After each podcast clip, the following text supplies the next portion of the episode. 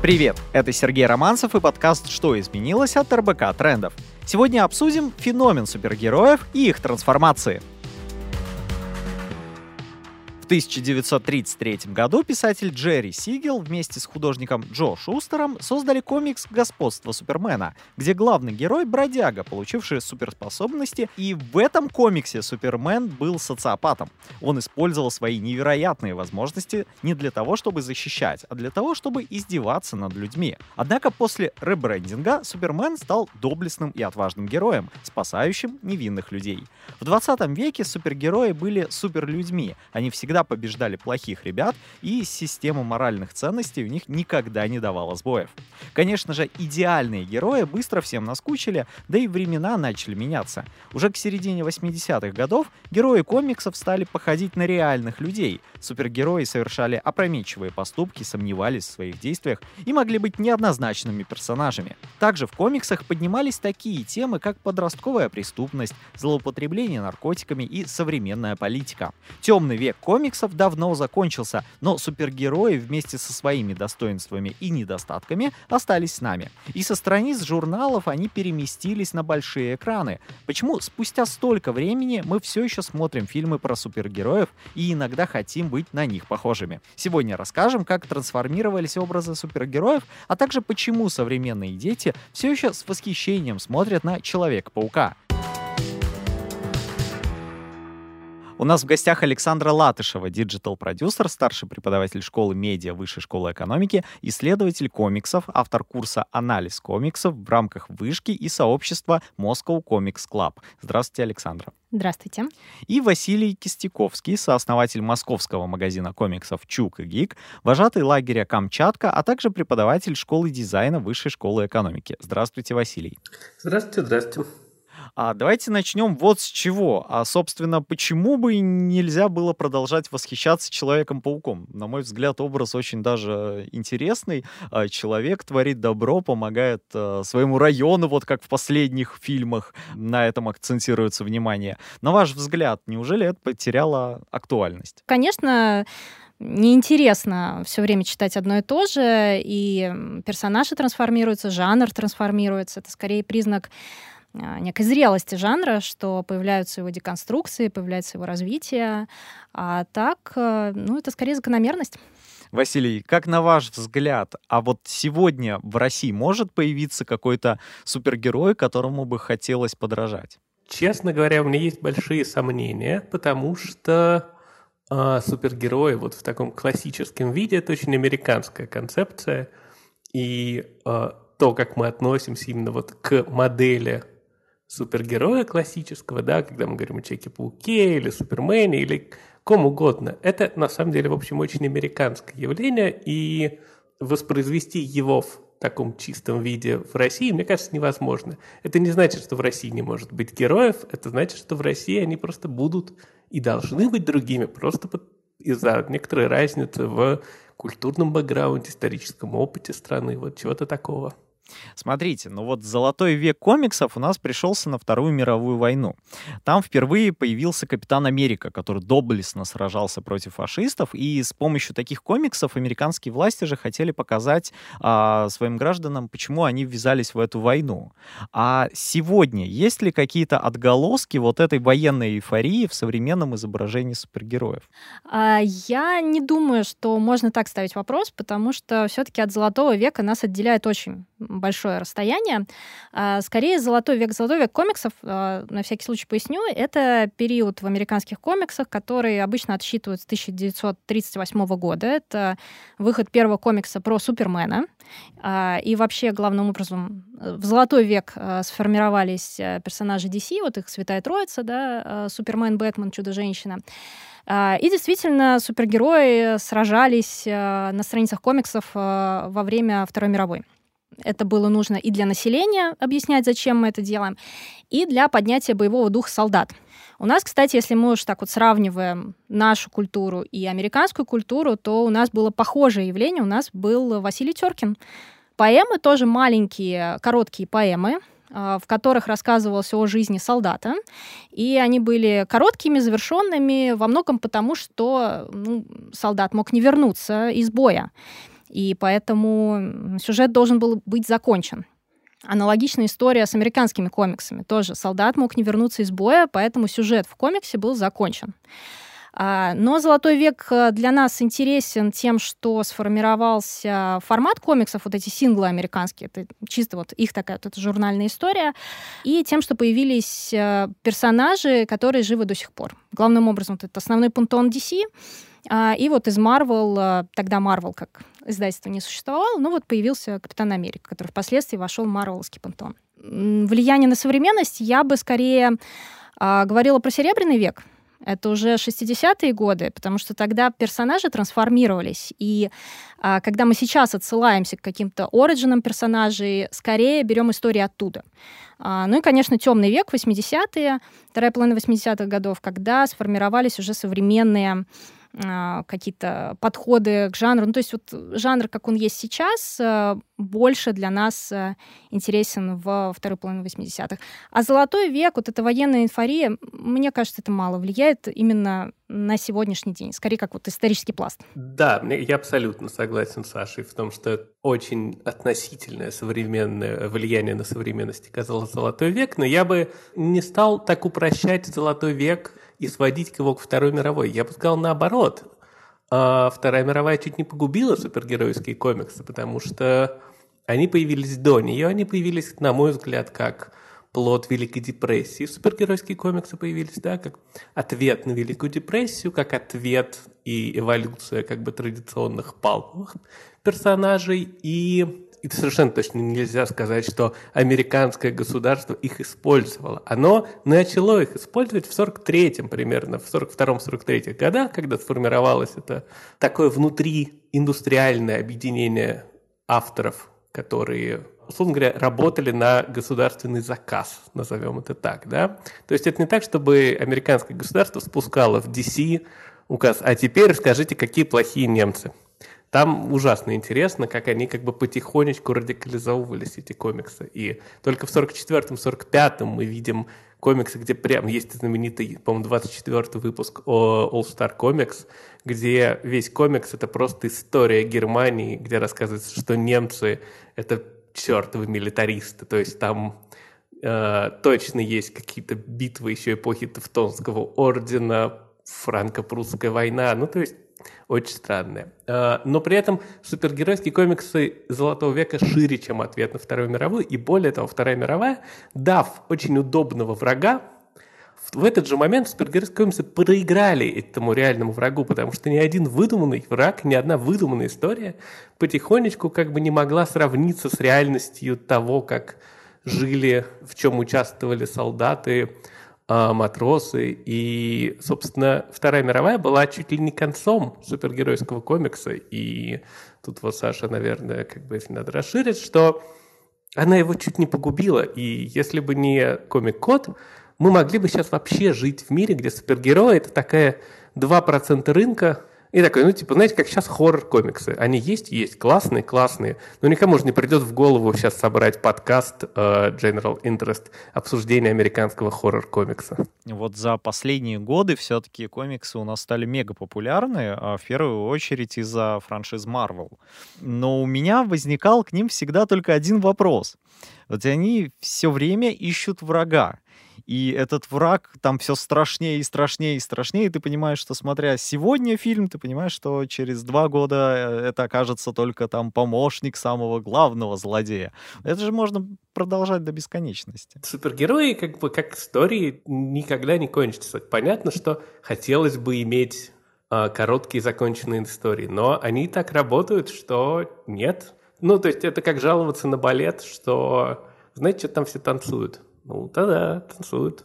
Супергеройские истории бесконечны во многом. А со времен Второй мировой все-таки мир совершенно изменился, но актуальность комиксы получили даже вот в последние годы. А с чем это могло быть связано? У вас взгляд из России. Надо сказать, что в России, наверное, а, комиксы стали более популярны. Понимаете, э, в чем дело? Есть комиксы, есть фильмы по комиксам и сериалы по комиксам, например.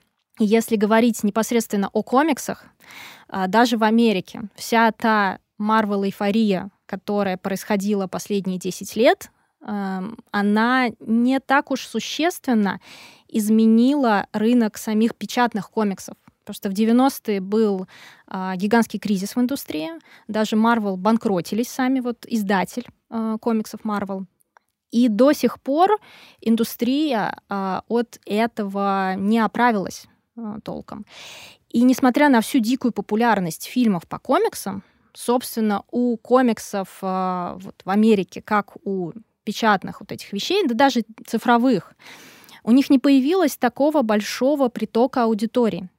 То есть, да, мы говорим о популярности комиксов, но мы скорее имеем в виду популярность вторичных продуктов, фильмов, сериалов по комиксам, игр. Ну, всей супергеройской тематики, да. но не самих э, бумажных изданий. Да, и э, если говорить о России, э, то у нас здесь, в принципе, такое немножко искаженное восприятие, потому что, несмотря на то, что у нас были свои комиксы до революции, например, у нас были комиксы, ну как у нас, были комиксы, которые делали белые иммигранты в 30-е, 40-е в Югославии. В советское время комикс существовал только в форме детских журналов. Мурзилка, веселые картинки. А, были комиксы а, Пив про собачку французские, которые издавала во Франции а, Компартия, и, соответственно, у нас их тоже переводили. Но это все была детская история. Конечно, наверняка какие-то креаторы где-то как-то доставали эти американские комиксы, но это никогда не было массовой историей. И, по сути, мы с этими американскими комиксами начали вот только знакомиться в 90-е, и вот дальше уже конец 2000-х, начало десятых, когда у нас начинается рост такой бурный нашей комикс-индустрии. Поэтому, да, мне кажется, у нас э, все-таки немножко из России искаженное восприятие, связанное с нашим культурным бэкграундом, с нашими вот ограничениями определенными. А я думаю, как? Конечно, и в мире сами истории про супергероев, благодаря кино, и вот как правильно сказала Саша, э, вот всей тем героям, как суперге- супергероям, как интеллектуальной собственности, да, они стали гораздо популярней. А комиксы э, про них, на самом деле, никуда, ну, то есть они, наоборот, их продажи падают, если что, в США. И все они как бы проигрывают в, в конкуренции, например, той же манги. Не только в в США, не только, тем более в Японии, но почти везде в мире. И вообще супергерои сейчас, они э, в очень странном положении. Супергеройские комиксы. Персонажи из них невероятно популярны, а оригинальные истории из них находятся в дикой стагнации и совершенно не понимают, куда им бежать, что им делать. Очень странная история, ведь это канон, по которому все строится. Я прям такой заядлый фанат э, Звездных войн, у меня даже свадьбу Дарт Вейдер вел, и поэтому, честно говоря, для меня вот всегда очень странно слышать, что комиксы, они, ну, как-то не пользуются популярностью, потому что это канон, если ты хочешь узнать, как должно быть на самом деле, вот иди и смотри. Ну, ради бога. Нужна какая-то емкая история про там, оригин какого-то персонажа, вы покупаете вот это или покупаете что-то подобное, и, пожалуйста, ради бога, да. То есть вам для этого не нужно издавать новые комиксы все, что нужно, уже издано. Уже да? написано. Да, и э, периодически возникают такие разговоры, что... Потому что, понимаете, что и Marvel, и DC э, входят сейчас в гигантские корпорации, да? И периодически возникают разговоры, что а зачем нам вообще это все содержать, если это капля в море? У нас и так есть права на этих персонажей. Мы можем э, печатать э, рюкзачки с Бэтменом э, сколь угодно долго. Нам для этого не нужно издавать новые комиксы. То есть в масштабах корпорации, в которую входит это издательство, это просто очень-очень-очень маленькая капелька. И поэтому э, эти разговоры, да, периодически возникают. Э, понятно, что пока никто не решился, но я не исключаю, что такое может случиться в какой-то момент. Я очень люблю сериал «Теория большого взрыва», и они большую часть э, сериала проводят в магазине комиксов, где их рассматривают. Да. И вот мне очень нравится история, что это не только истории и сюжеты, а все-таки они достаточно короткие. Но это еще интересные иллюстрации. И пару лет назад у нас же появился майор Гром, и я прям пошел, купил себе комиксы, рассматривал.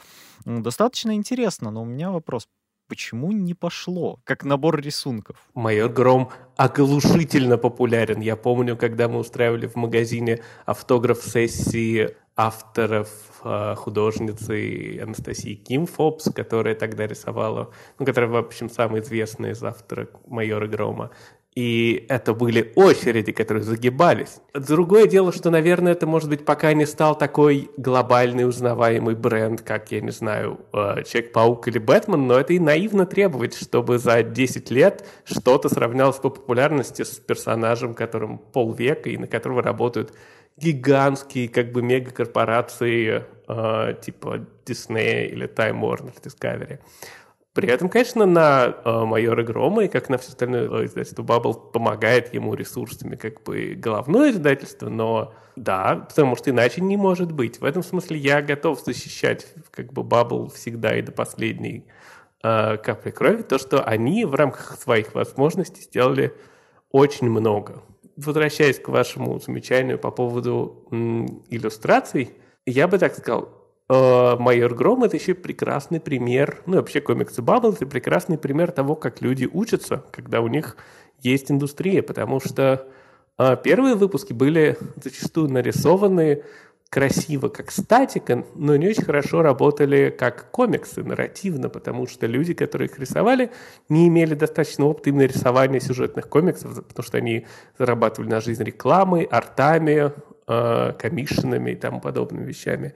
И сценаристы тоже многие читали переводные комиксы и не очень хорошо пока владели сами как бы языком комикса. Но если сравнить то, что было в «Майоре Громе» в первых выпусках и с уже серии, например, «Игорь Гром» и более поздними, это день и ночь. Это невероятно пример того, как, в общем, если дать людям работать, а они научатся, талантливым людям работать, они научатся – но просто не нужно от этого ждать обязательно конкуренции с Человеком-пауком. Ну, это, знаете, есть еще миллион персонажей как бы в вселенных Marvel, DC и любых других супергеройских историях, которые будут менее популярны, чем Майор Гром в России.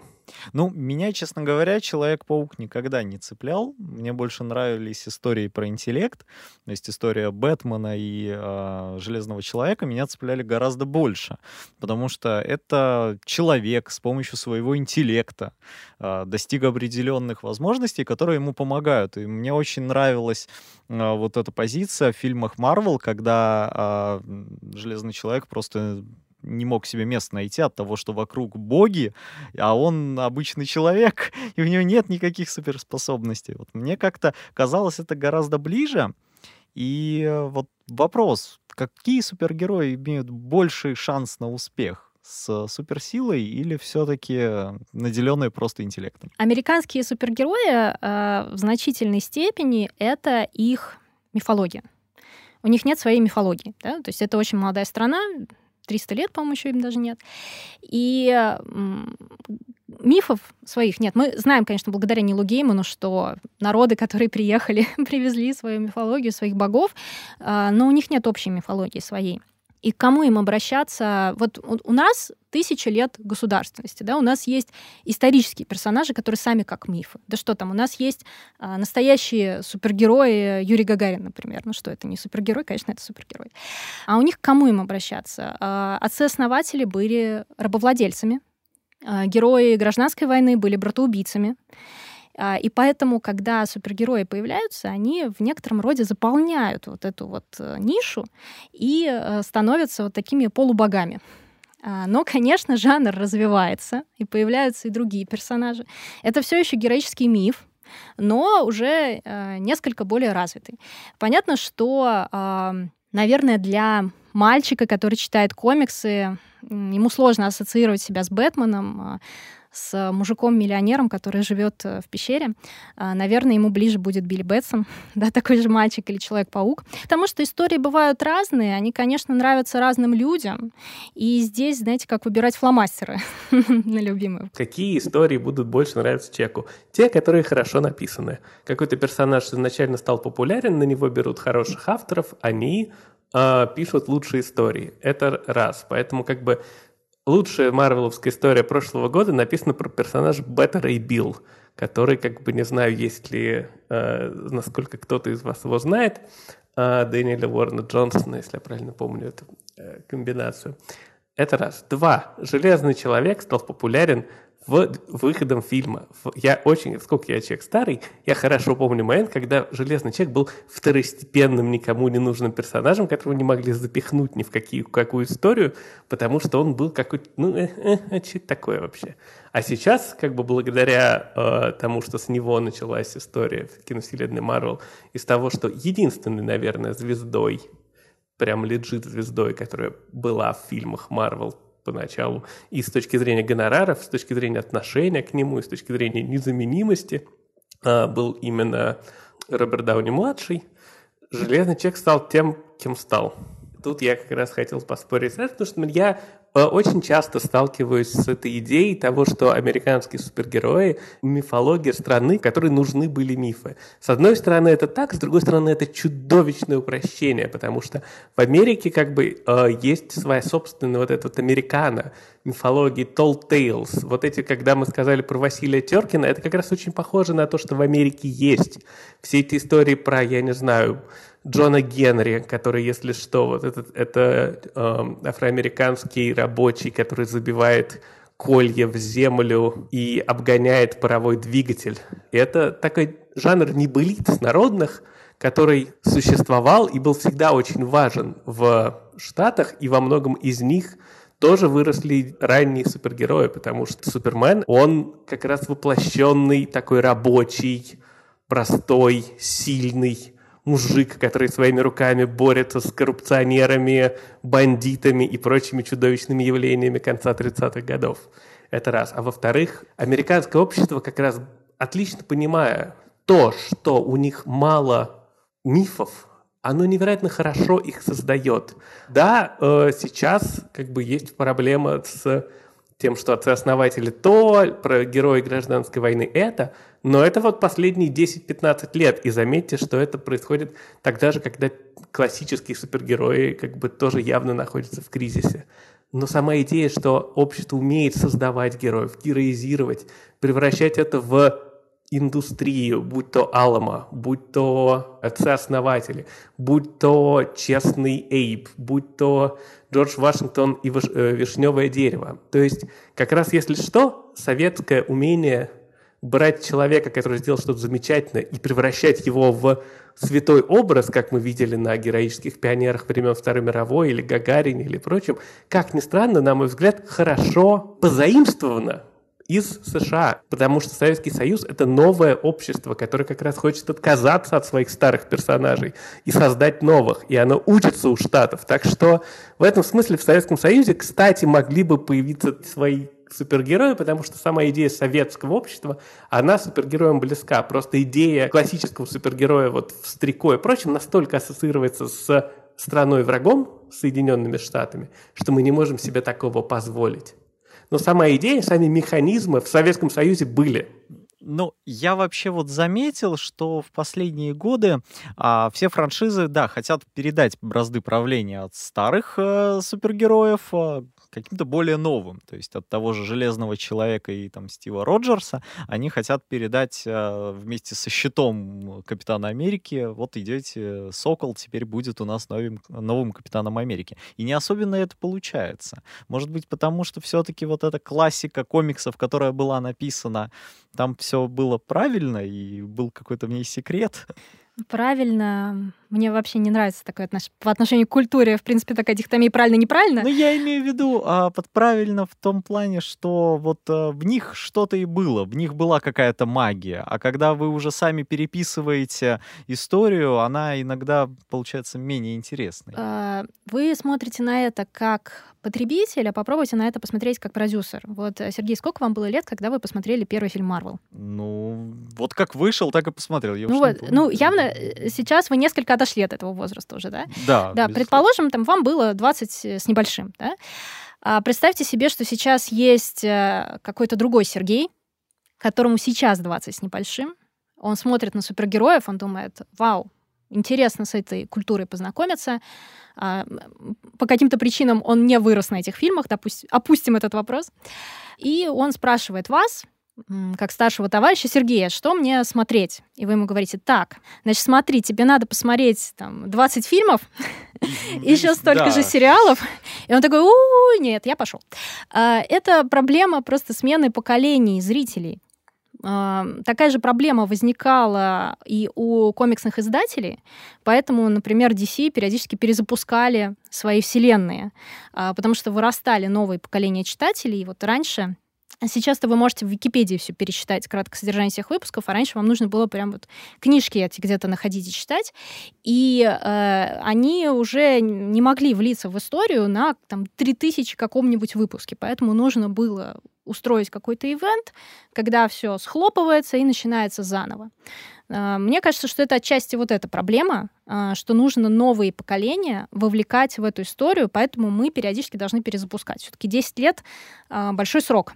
Ну, сейчас гениальное решение с мультивселенной, по-моему, нашли, что, оказывается, можно там путешествовать по мультивселенным, ну, в которых только Доктор Стрэндж будет один и тот же. Но они экспериментируют, конечно, когда что-то приносит миллиарды долларов, вы хотите, чтобы это что-то продолжало жить. И в отличие от какой-нибудь нефтяной скважины, которая вам может служить одинаково на протяжении десятилетий, Здесь вам нужно изобретать что-то новое, нужно идти в ногу со временем. Плюс, конечно, и издатели, и продюсеры э, испытывают некоторое давление со стороны меняющейся повестки. И делать то, что они делали раньше, они уже не могут себе позволить. Им нужно как-то это менять. А, в то же время, если вы просто будете подстраивать э, ваши культурные продукты под э, чек-листы э, повестки, то это тоже, наверное, не очень классно. Вас будут хвалить критики, вас не будут смотреть зрители. Да? Ну, то есть они в сложной ситуации, они ищут какие-то пути, они пытаются как-то перестроиться, и понятно, что судя по сборам и по результатам их деятельности, пока они не нашли новую формулу. Мне кажется, тут есть два э, замечания. Одно длинное, другое короткое. Длинное э, звучит как, что когда-то все очень переживали на тему смены сценаристов и художников. Этот художник рисует не так, как я привык, но в итоге все привыкают. А с учетом того, что я всегда уверен, что современное супергеройское кино в очень ускоренном, просто невероятно ускоренном темпе, на стероидах, так сказать, а, проходит всю, весь путь эволюции супергеройского комикса, то я думаю, что довольно быстро все придут к простому принятию.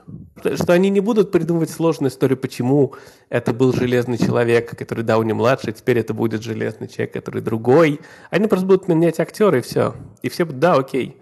Потому что супергеройские комиксы так живут. Может смениться сценарист, может смениться художник, может смениться стиль, но это тот же самый Человек-паук. Точно так же и здесь железный человек. Они просто будут меняться, все дальше будут уходить от традиционных законов кино и все ближе приходить к комиксам. Поэтому когда они поймут, что окей, им не нужно искать вот этот вот способ, сложные какие-то схемы, почему это, тот стал...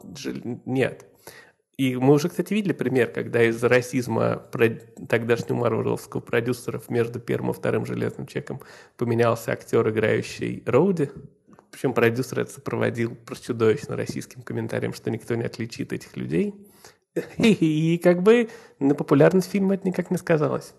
А второй, есть такой среди любителей доктора Кто, Хувианов, простой принцип. Любимый доктор всегда первый. Так что для вас любимым железным человеком всегда будет э, Роберт Дауни младший. Это просто факт. Ну смотрите, вот как нам показали фильмы про Человека-паука, э, у каждого Человека-паука была своя вселенная. Когда они встретились в одном фильме, да, они могли обсудить, кто у тебя были суперзлодеи, кто у тебя. Все понимают, что все их жизни очень похожи, но мне кажется, тут очень лаконичное объяснение. Есть такая мультивселенная, и вот параллельно тебе есть еще точно такой же. У них были разные вселенные, потому что у них были разные владельцы. Слушайте, мне как раз кажется, что тут очень просто можно классно объяснить, ну, как бы, что угодно, то, что это мультивселенная, ну и что? Просто нет. Вам, как бы, поверьте, я все равно больше всего люблю э, Тоби Магуайра, остальные Человеки-пауки вызывают у меня вопросы. Почему? Потому что я старый, и первое, что я помню, это как бы Тоби Магуайр. Я уверен, что есть люди, которые впервые посмотрели Гарфилда и любят Гарфилда. Хотя ему достались не самые удачные фильмы, мягко скажем. Если сделать сейчас засечку, через 10 лет вернуться и найти, ну, условно говоря, там, это даже будут не мои сейчас студенты, а кто-то, может быть, еще, ну, то есть это будут мои студенты лет через 5-7, которые, например, вырастут на Америке Чавес. И они будут говорить, Америка Чавес вообще топ, это лучший супергерой. А мы сейчас такие, кто? Какая Америка? Вот если обсудили, что, в принципе, нету ничего плохого в смене актеров и в смене их э, образа жизни, канона, как относитесь к пародиям? Самый популярный пример у нас сейчас — это сериал «Пацаны». Там супергерои — это социопаты с неограниченными возможностями, которые эксплуатируют корпорации их, но, в принципе, вот э, то же самое на новый лад. Как вы относитесь? Удачная идея или лучше было бы придумать что-то свое? Мне кажется, что «Пацаны» — это не пародия, это деконструкция супергеройского жанра и не они ее придумали. Она существует уже некоторое время. То есть здесь вот можно разные вопросы, да, ну, из темного века, скажем, из 80-х годов, да. Поэтому э, это скорее признак, на мой взгляд, зрелости жанра, да, что жанр меняется, и у нас он настолько уже сформировался, что мы его уже деконструируем и это для разных аудиторий подходит. То есть вы можете одновременно смотреть и классическую супергероику, и деконструкцию, и все будет окей. Плюс здесь, конечно, есть определенное движение в целом в культуре. Классическая супергероика — это такой модернистский э, героический миф. А, можно сравнить это с научной фантастикой, например. Вот классическая научная фантастика, да, Азимов, а, Хайнлайн, Брэдбери, Стругацкие, да, это вот что-то вот, как в Стартреке, смело идти туда, где не ступала нога человека, да, то есть вот мы идем в космос, мы его исследуем, да, мы там сталкиваемся с какими-то опасностями, но в конце концов мы побеждаем, потому что мы люди, и в нашей крови идти вперед, исследовать новое, ну вот что-то такое героическое.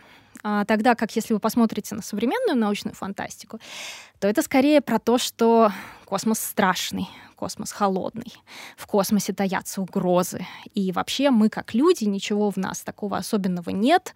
Мы просто одни из многих, и, возможно, даже не самые хорошие. И, может быть, даже стоит позволить инопланетянам нас перевоспитать, что-то такое, да? Это уже такое постмодернистский взгляд на то, что все плохо, все темно, все черное. А, и, конечно, комиксы, как и продукт культурный, не может избежать э, вот этого движения. Поэтому это у нас сейчас и становится тоже популярным. А, ну и третий момент, э, который, как мне кажется, повлиял на популярность пацанов и подобных каких-то историй, а, это то, что мы действительно немножко подустали от классической супергеройки, и нам нужно в свете того огромного потока медиаинформации, который на нас несется, нам уже э, нужны все более и более сильные какие-то стимулы. А, и все продюсеры ищут свою «Игру престолов», и думают, что если просто закинуть там насилие, секса и всего прочего в э, медиапродукт, то вот оно, оно получится. То есть мы, наверное, потребители, их уже не устраивает просто обычная вылизанная история. Знаете, мы с э, моими студентами на курсе смотрим, а, мы читаем комиксы из разных эпох, и смотрим э, разные экранизации. Там, мы смотрим «Братьев Фляйшер», э, анимационный сериал «Супермены» там, 40-х. И мы с ними смотрим «Супермен» 78 -го года с Кристофером Ривом. Э, это такой, наверное, может быть, первый э, высокобюджетный фильм по комиксам, да, Марвел пытается нам внушить, что они придумали фильмы по комиксам, на самом деле нет. Я этот фильм помню, как я его смотрела в детстве и мне он безумно нравился. И Кристофер Рив для меня был просто невероятным красавцем. К вопросу о том, что э, первый э, ваш э, актер, который играл супергероя, самый любимый.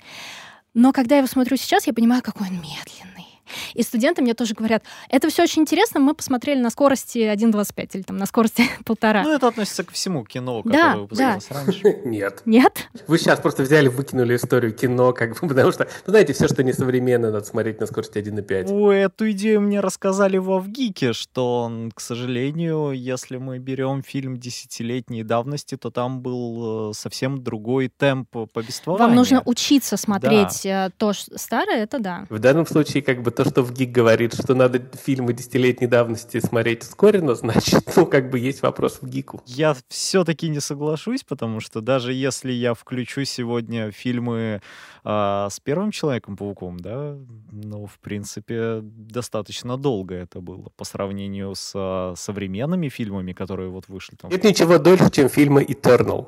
Вот честное слово. Это, мне кажется, я люблю, у меня есть страсть, я люблю трехчасовых четырехчасовые фильмы. Как бы я считаю, что фильм я тоже люблю быть событием. Как бы однажды я ходил в кино на 10-часовой фильм Шоа Клода Лансмана. Как бы считаю, что лучше я в жизни уже ничего не посмотрю. А, но в этом смысле ни длина, ни темп фильма, ну как бы те фильмы были, ну, теми фильмами. Я не знаю, как бы Зачем все ускорять? Давайте в завершении, на самом деле, нашей беседы а, обсудим, какие качества, на ваш взгляд, сегодня ценятся в обществе, если мы посмотрим вот на самых популярных сегодня супергероев. Мне кажется, что э, нельзя по популярности каких-то культурных продуктов говорить о том, что ценится в обществе, что не ценится. Э, мы любим читать про антигероев, но это же не значит, что мы сами хотим быть антигероями, правда?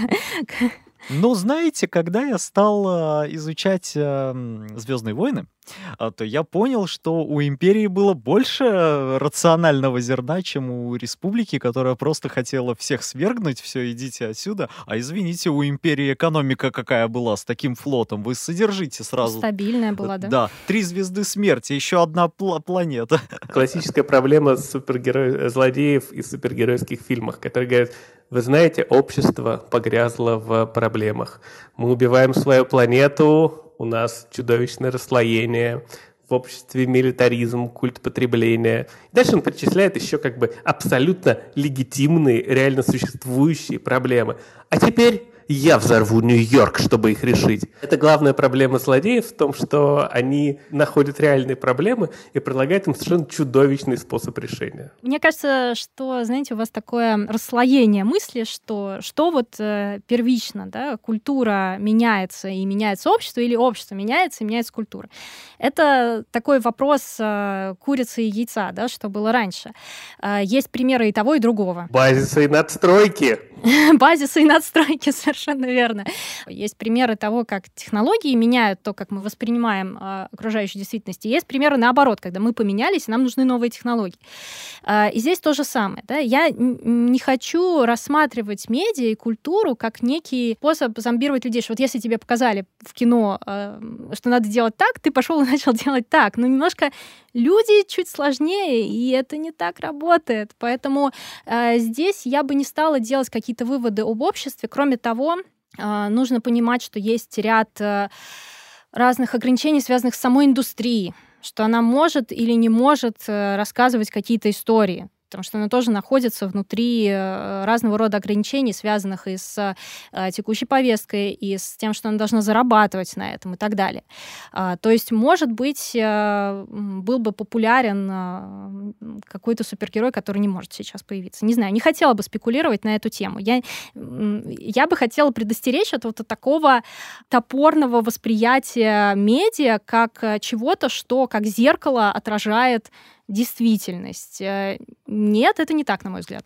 Это то, что я пытаюсь в своем курсе про тех же супергероев учить, что мы можем смотреть как реальность, как бы, например, как я обычно делаю, рассказываю, что было в конкретную эпоху и как на это реагировали супергерои. Но всегда мы оговариваемся, что супергероев было много разных, и их популярность могла быть совершенно разных природы. То есть например, возвращаясь к моему Грому, майору Грому, его популярность была для начала продиктована художницей, которая его делала.